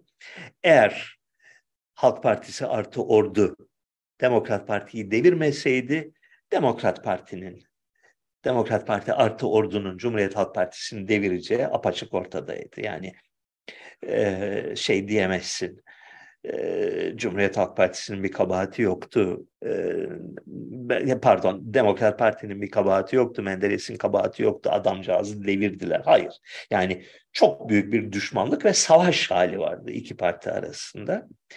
E, bunu gidermenin tek yöntemi belki de Ee, seçim yapmaktı. Fakat e, ahkam kesmek, hariçten gazel okumak kolay bir sanat. O kolaylığı e, istismar etmeyelim. Bugün bir darbe ihtimali var mı? E, her zaman vardır Türkiye'de. E, bu bin dokuz yüz altmış ve bin dokuz yüz seksen darbeleri gibi var olan iktidara karşı bir darbe olacağını sanmıyorum. Daha ziyade iktidar yapısının içinde kadro e, değişimine yönelik bir darbe e, her zaman mümkün. Ha, var mıdır öyle bir hazırlık falan bilemem ben. Ama benim gördüğüm şu, e, bir bir çeşit darbe olmadan, yani iktidarın şu anda paydaşlarından biri veya birkaçı birleşip Ee, seçimler dışı bir yöntemle e, hükümeti değiştirmedikleri sürece Türkiye'de bir hükümet değişimi ihtimali görmüyorum. Yes.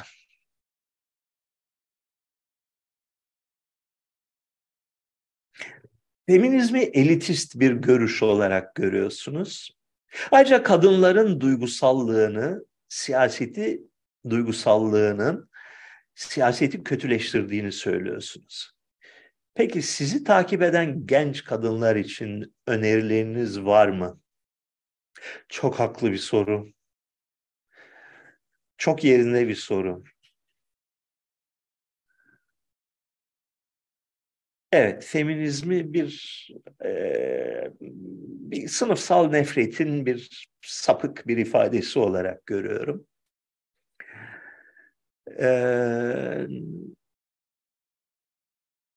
kadınların kamu söyleminde başat rolü üstlenmesini de e, sonuçları itibariyle yanlış bir olay olarak görüyorum. Fakat bir gerçek de şu var ki kadınları, özellikle genç kadınları erkekleri sevdiğimden kat be kat daha fazla seviyorum. Onları hoşnut etmek, onları sevindirmek, onlarla sohbet etmek, onların yüzünün güldüğünü görmek beni mutlu ediyor. Fakat şu pazar sohbetlerindeki söylem çerçevesinde onlara yeterince hitap edemediğim gerçeğini de e, evet hissediyorum, biliyorum. Ha, ha, bazen böyle ne yapalım bilmiyorum.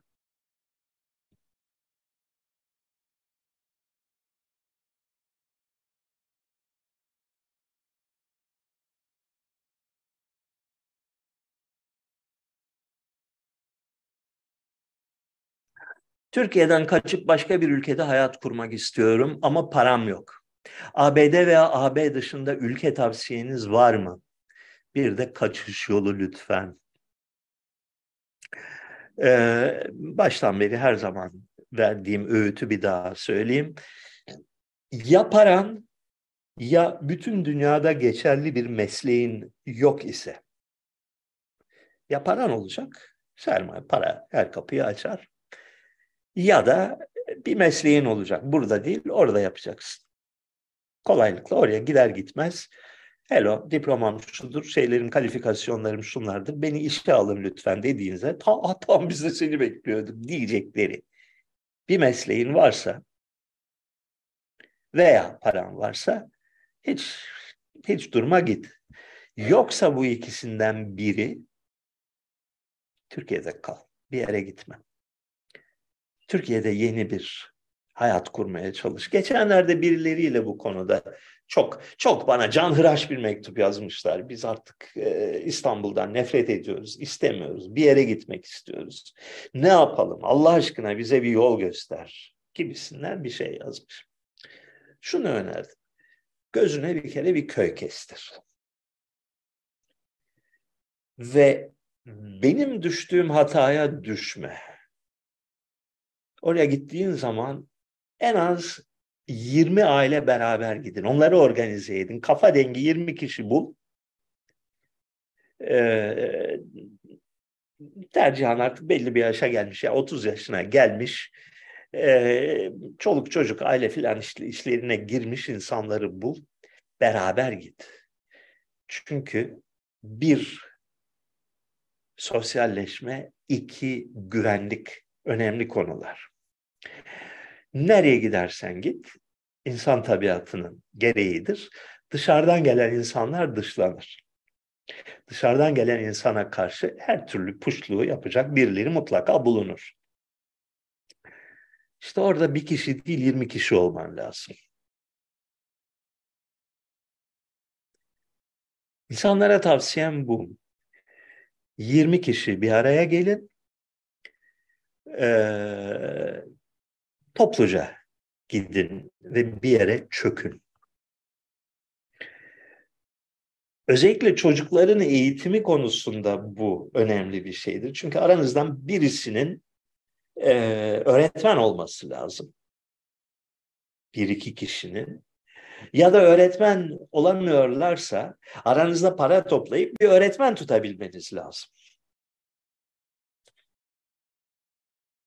ve birkaç aile olduğun zaman bu işin asıl zevkli ve üretken ve yapıcı olan tarafı bir toplum oluşturma, yasa koyma, düzen kurma, kanalizasyon inşa etme, çeşme yapma, yolu düzeltme, yerel siyasette ağırlık koyma gibi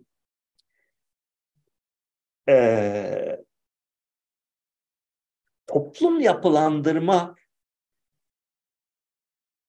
pratikleriyle yüz yüze gelirsin ki bunlar zevkli şeylerdir, güzel şeylerdir. Koloni kurmaktan söz ediyoruz.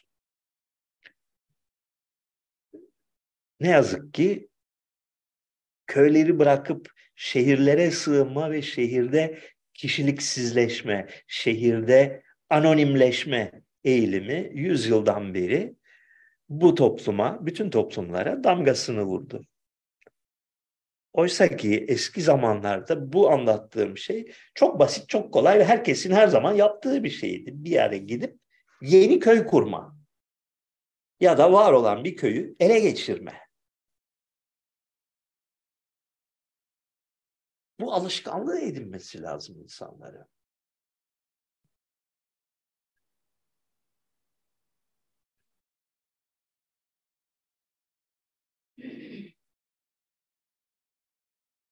Tecrübelisinden ancak tecrübeyle fark edilebilecek seyahat tavsiyelerine açığız demiş bir arkadaş. Ay ne bileyim ya.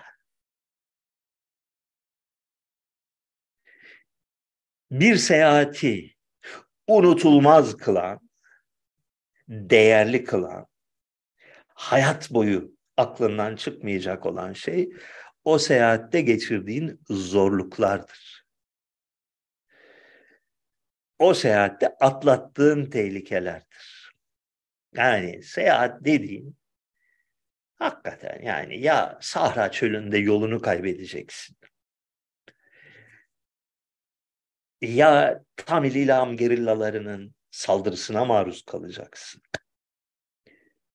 Ya bir yerde hapse düşeceksin. Bunların hiçbirini yapmadan seyahat ettiğin zaman taz da yok, tuz yok. Yani hıyar salatası gibi bir şey.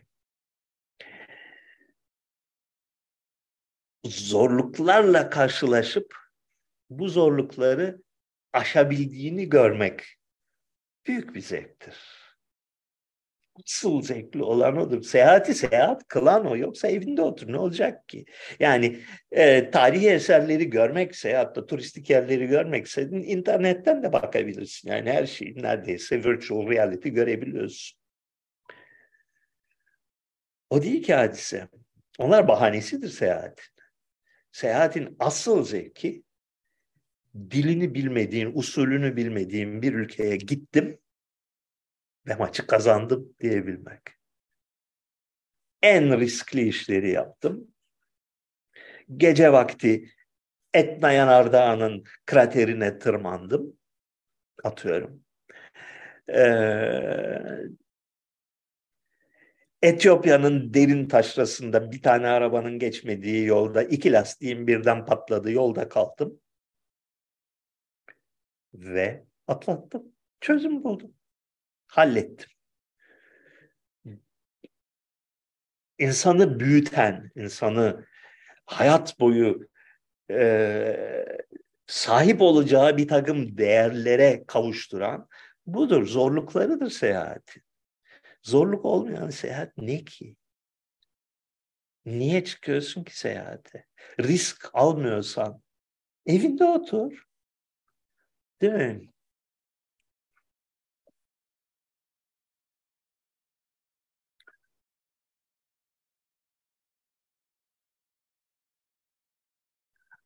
Diğer sohbetlerde sürekli olarak Batı dünyasının çöküyor olmasını vurguladınız. Fakat insanların Batı dünyasında sürdürdükleri yaşam standartlarının halen daha üstün olduğunun umarım farkındasınızdır. Tabii ki farkındayım. Yani zannettiğiniz kadar salak değilim. Yani görüyorum.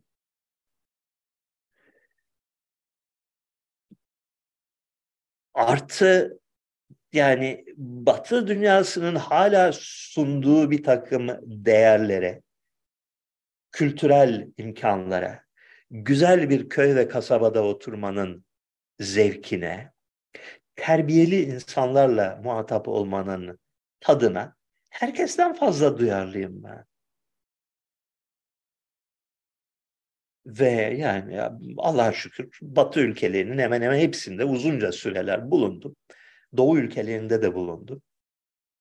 İslam ülkelerinde, Asya ülkelerinde, Güney Amerika ülkelerinde, Afrika ülkelerinde de bulundum.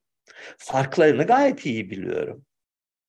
Fakat şunu görüyorum, Batı dünyasının radikal bir şekilde inişte olduğunu, geri kalan kısmının ise bayağı etkileyici bir şekilde yükseldiğini görüyorum. Yani trendler böyle. Ee, sermayeden yiyen bir huzur evi Batı Avrupa. Bir hayatı boyunca birçok başarılar kazanmış, para kazanmış, refaha, konfora ulaşmış. Şimdi seksen yaşında ve bunamış. Ve sadece ve sadece güvenlik ve bencillik düşünüyor. Dış kapıyı kilitlemedin, bir daha kilitleyeyim, bir tane de buraya güvenlik alarmı koyayım. O. Yaşamları buna indirgenmiş.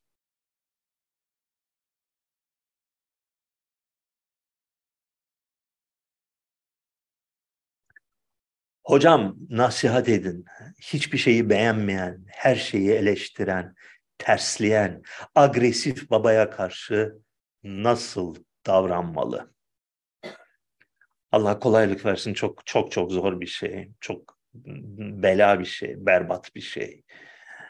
Ee, insan duygusal bağımsızlığa da kolay kolay kavuşamaz. Yani bir yandan babamı üzmeyeyim, bir yandan ya yani adam baş belası. Nasıl aşılacak bir e, ikilemdir bu, bilmiyorum. Benim öyle bir babam olmadı, akıllı bir babam oldum. Ben de öyle bir baba olmadım diye ümit ediyorum.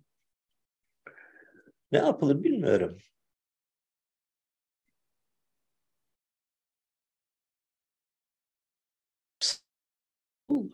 Bildiğin yoldan şaşma. Babanın eleştirilerinde doğruluk payı var mı acaba diye devamlı düşün.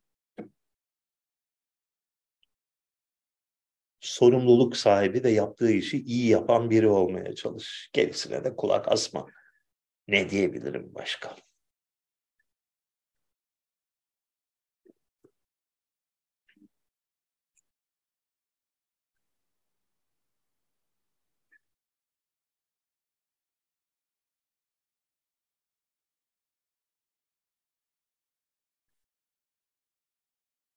on beş Temmuz darbesi başarılı olsaydı sizce şu an Türkiye halkının durumu ne olurdu? Ee, on beş Temmuz darbesi başarılı oldu, çok başarılı oldu. Ben ona hep on altı Temmuz darbesi diyorum. on beş Temmuz hadisesi ortaya atılmış bir yemdi. Asıl darbe ertesi gün oldu. Ve e, ülkede aylar ve hatta yıllar önce hazırlanmış büyük bir tasfiye gerçekleşti.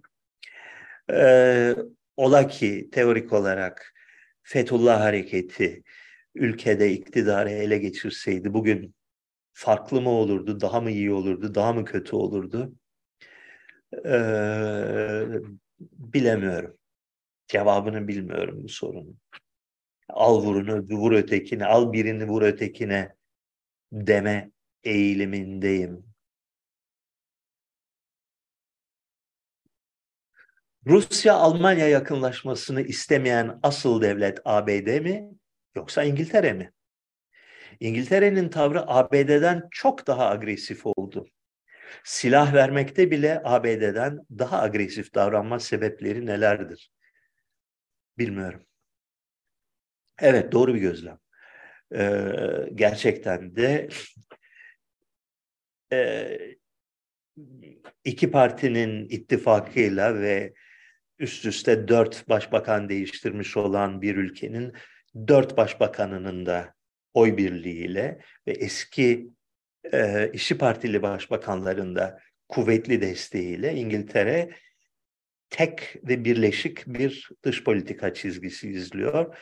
Şiddetle, büyük bir saldırganlıkla Rusya karşıtı ve özellikle Almanya ile Rusya'nın e, arasını bozmaya yönelik bir politika izliyorlar. Bildikleri vardır herhalde diyoruz.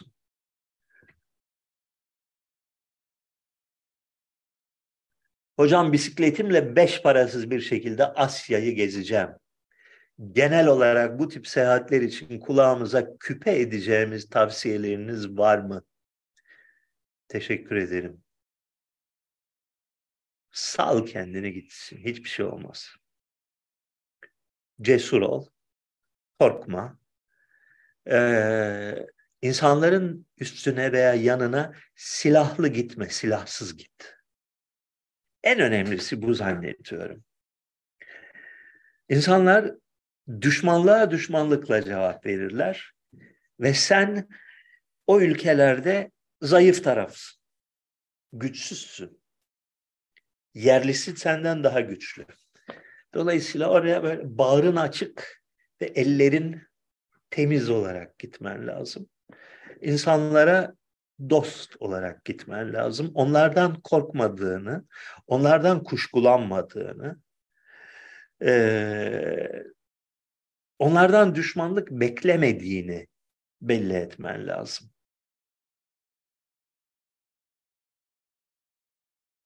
Temel ilke bu. Kapını kilitlememen lazım. Merhaba arkadaşlar, ben geldim. Masanıza oturabilir miyim? Sizinle bir çay içelim. Budur. Of, yeter bu kadar ukalalık. Çok şey anlattım zannediyorum. Yetti.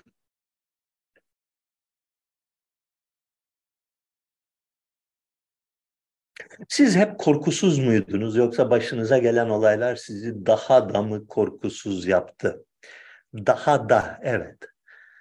Ee, korkusuz değilim. Yani korkarım tabii ki. Manyak mıyım ben ya? Tabii ki korkarım.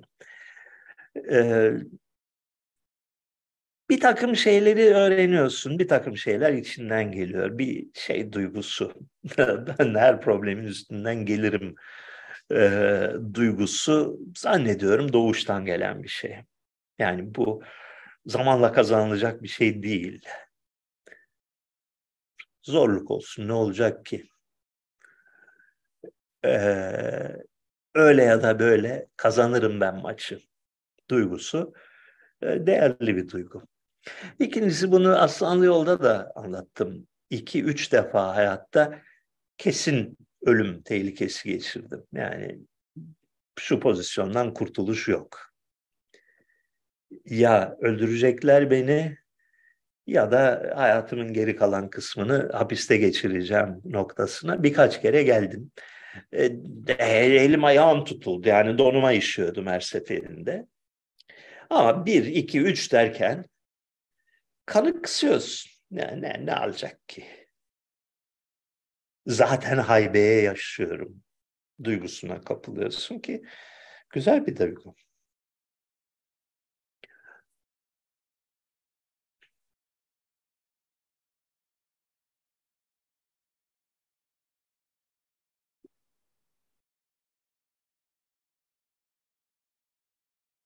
Devlet yönetiminde kuvvetler ayrılığı prensibinin çağı geçti mi? Otoriterlikle daha iyi devlet yönetimi mümkün mü? Kuvvetler ayrılığının çağının geçmesi çok oldu, epey oldu. Yani daha önce bir iki defa değindim. Senin bir tarafta, yani bu kuvvetler ayrı, kuvvetler ayrılığı fikrini ilk önce ortaya atan Fransızlardan Montesquieu adlı vatandaştı.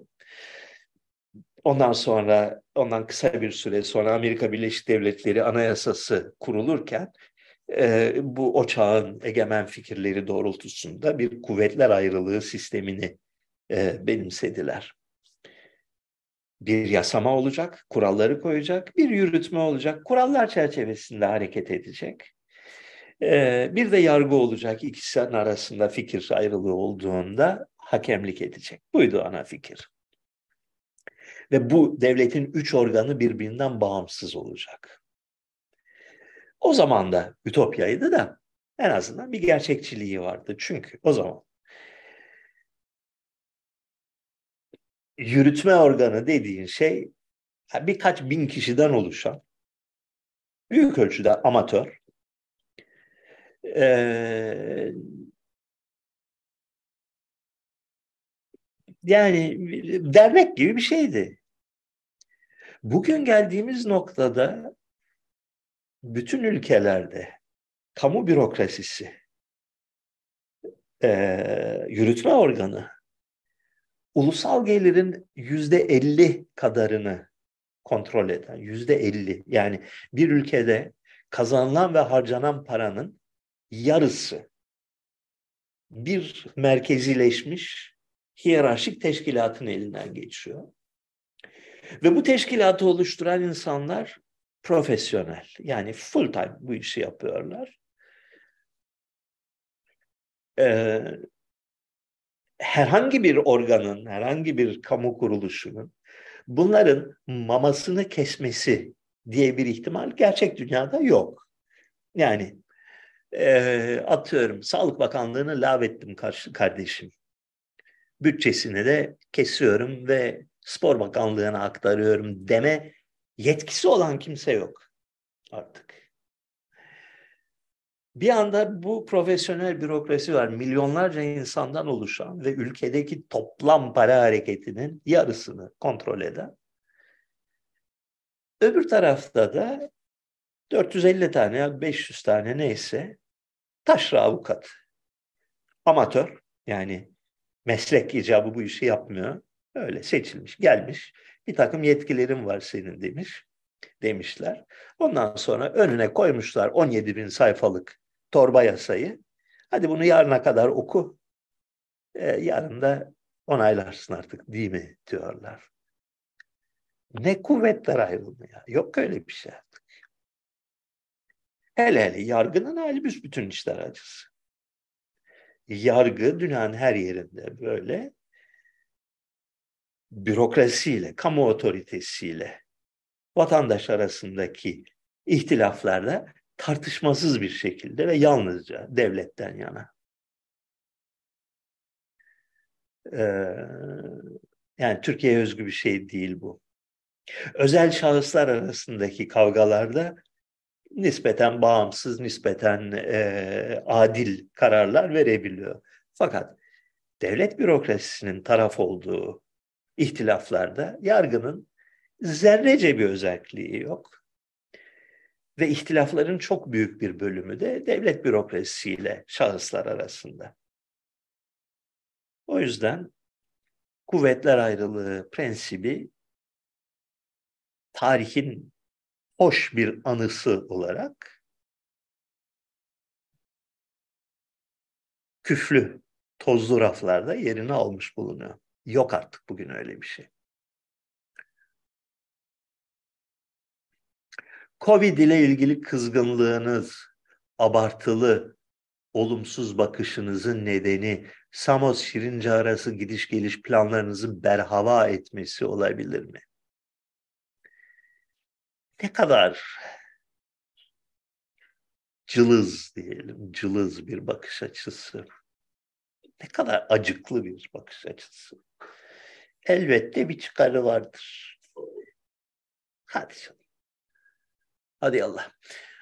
Sinirlendirmeyin beni. Zannediyorum tarihteki en uzun pazar sohbeti oldu. İyi etti gayri. Hadi Allah'a ısmarladık. Görüşmek üzere. Sevgiler, saygılar, mutluluk.